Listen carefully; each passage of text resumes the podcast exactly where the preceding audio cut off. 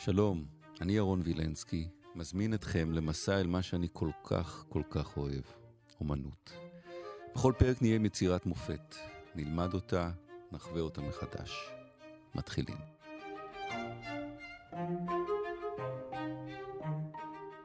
עכשיו נעסוק בציור יוצא דופן. זה ציור של קספר דוד פרידריך, ים הקרח שמו. דוקטור דויד גרייבס, שלום. שלום, שלום. אתה מסתכל על הציור הזה ואתה אומר, מה הוא רוצה פה? מה זה הדבר הזה? זאת הייתה גם התגובה שלי. תרשה לי סיפור אישי קטן. אה, אני למדתי אה, לפני 450 אלף שנה אה, תולדות האומנות באוניברסיטת תל אביב. ושם היו מקרינים שקופיות בתוך אולם חשוך, ככה מאוד גדול, מאוד מאוד, מאוד מרשים. ואני ישבתי במבוא לאומנות ימי ביניים, מבוא לאומנות קלאסית, מבוא לזה, משועמם מהטוסיק, כן? והדבר היחידי שממש דיבר אליי היה המבוא לאומנות מודרנית של פרופסור גילה בלס. אני חושב שאולי השקופית הראשונה או השנייה שהיא הראתה, היה פתאום הדבר הזה. קפץ עליי בעולם החשוך, המסה הזאת של הקרח, הגושים, האנרגיה, העוצמה, אני פשוט השתנתי במכנסיים כשראיתי את הציר הזה. אבל יש פה גם צבעים שהם לא קרח, וכל מיני דברים שנראים כמו אדמה, הוא, הוא מערבב פה בין דברים. קספר פרידריך, קודם כל פרידריך בתור אה, רומנטיקן, ועוד רומנטיקן גרמני, אה, זה, זה תפיסת עולמו. כשאנחנו אומרים רומנטיקה, אנחנו לא מתכוונים דווקא לאהבה. דווקא באהבה רומנטית, מה שיותר חשוב מאהבה זה שמדובר בשני אה, בני זוג מנוגדים. לרוב הניגוד המקובל הסטנדרטי זה זכר ונקבה, אבל זה לא מוכרח להיות. זה יכול להיות העיקר שיש לך שני בני זוג, זוג שהם אוהבים אחד את השני והם רוצים לרצוח אחד את השני. זה רומנטי. זאת אומרת, אם אתה מתגבר על המחלוקות והוויכוחים והשינויים, זאת אהבת אמת. אם שני בני זוג הם אותו הדבר והם אוהבים, זה לא big deal, הם אוהבים בעצמם. דיוויד, איפה אתה רואה את זה? עכשיו, הגרמנים נורא, הרומנטיקנים הגרמנים, הם מאוד אהבו לצייר את הטבע הגדול, האימתני, כנגד רוח האדם.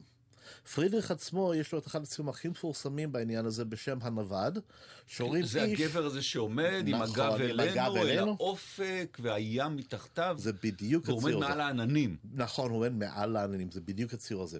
עכשיו, בציור הנורא מפורסם הזה, אוקיי, אגב, שהוא עומד בהמבורג, תלוי בהמבורג ממש ליד הציור הזה, הציור הזה, האדם, או רוח האדם, ניצחה. רוח האדם מעל לטבע מבין, מבין אותו והוא הוגה. וכאן הטבע מנצח. כאן הטבע מנצח.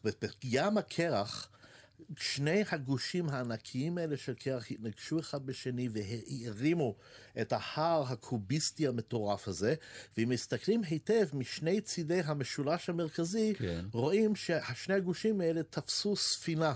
כאן מימין הכתם השחור הזה זה ספינה? זה החרטום, סליחה, לא, איך קוראים לחלק האחורי? החלק האחורי, ירכתיים. הירכתיים של הספינה, ורואים מקדימה את המוטות ואת הקורות של החרטום. אז יש פה בעצם תאונה. יש פה... זה לא תאונה, הטבע ניצח. רוח האדם בספינות שלהם מעץ ומפליגים בים וכולי וכולי, והטבע אומר לאדם, מותק, תדע את מקומך. זה מתרחש בקוטב? לא ברור, אבל כנראה שזה הים הצפוני, בגלל שפרידריך היה הרבה מאוד בהמבורג, שזה הים הצפוני. אה, הציור נורא קוביסטי. הציור הוא כמעט אבסטרקטי, זה אחד הדברים שממש הלהיב אותי, שמאה שנה לפני הבן אדם... זהו, כי זה, זה אלף, תחילת המאה ה-19. כן, זה מאה שנה לפני uh, פיקאסו והחבר'ה האלה, ואני בטוח שהם הסתכלו על זה והתרשמו כמוני מן העניין הזה. כן. איך נחשב uh, קספר דוד פרידריך? מה, הוא פורץ דרך? הוא מה, מה איך, איך מתייחסים אליו? מתייחסים אליו בכבוד רציני מאוד. הוא... הוא uh, פורץ דרך הוא לאו דווקא היה. אבל הוא כן, הוא כן ניסח, נגיד ככה, את הרומנטיקה הגרמנית בציור אה, בצורה הטובה ביותר. כי רוח האדם, איתני הטבע, למשל, גם אנחנו רואים אצל הצרפתים, למשל ז'ריקו, את רפסודת המדוזה המאוד מפורסמת של האונייה שנטרפה בלב ים והניצולים שמנסים אה, אה, אה, לשרוד אה, לא בהצלחה. אבל אצל פרידריך זה הרבה, הרבה יותר... אה, זה, זה פחות דרמטי, אבל הרבה יותר רוחני. הנה, הטבע יעשה את שלו. זה, זה, זה, זה, זה תמיד הזכיר, הזכיר לי את הבדיחה של איפה יושבת גורילה ששוקלת 300 קילו. איפה? איפה שהיא רק רוצה. הטבע יעשה את שלו, זה לא יעזור שום דבר. לפעמים אנחנו נתעלה על, לפעמים אנחנו ניתפס בתוך, ויהיה גורלנו. והטבע, מין מיתולוגיה נורדית גרמנית כזאת. הוא, הוא פיתח את זה, עצים, יש לו ציון של עצים מתים, קתדרלות בשלג, וכל מיני רמזים של חיים ומוות. אבל הוא לא, לא, לא, לא הגזים יותר מדי עם המקומיות, ולכן הוא היה יכול להיות גם מקובל באופן בינלאומי. מה שנפלא פה זה האור שמגיע מלמעלה. אור שמגיע מלמעלה ופורס את, את כולו על ה... על ה... לדעתי, אגב, יש, הוא, הוא יצא החוצה כנראה בשלג, ו, ושבר או ארגן גושים של, של קרח, ושרטט אותם. אה, הוא לא עומד עם הקנבס בכותל. לא, לא, הוא שרטט כי יש אה, שלושה studies, ממש לידו, כדי איך, איך קרח מתנהג, איך הצבעים. ותתפלא, זאת אומרת, כשמסתכלים, זאת אומרת, זה לא לבן, זה המון סגול, המון ירוק, המון צהוב, זה נורא צבעוני בעצם הדבר הזה.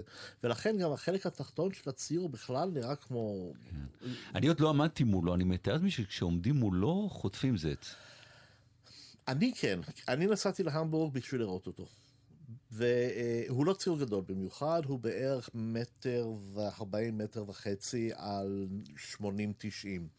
הוא לא ציור גדול במיוחד, אבל הוא מרשים במושלמותו. אם אנחנו ברומנטיות ומוסיקה, מבחינתי זה שוברט.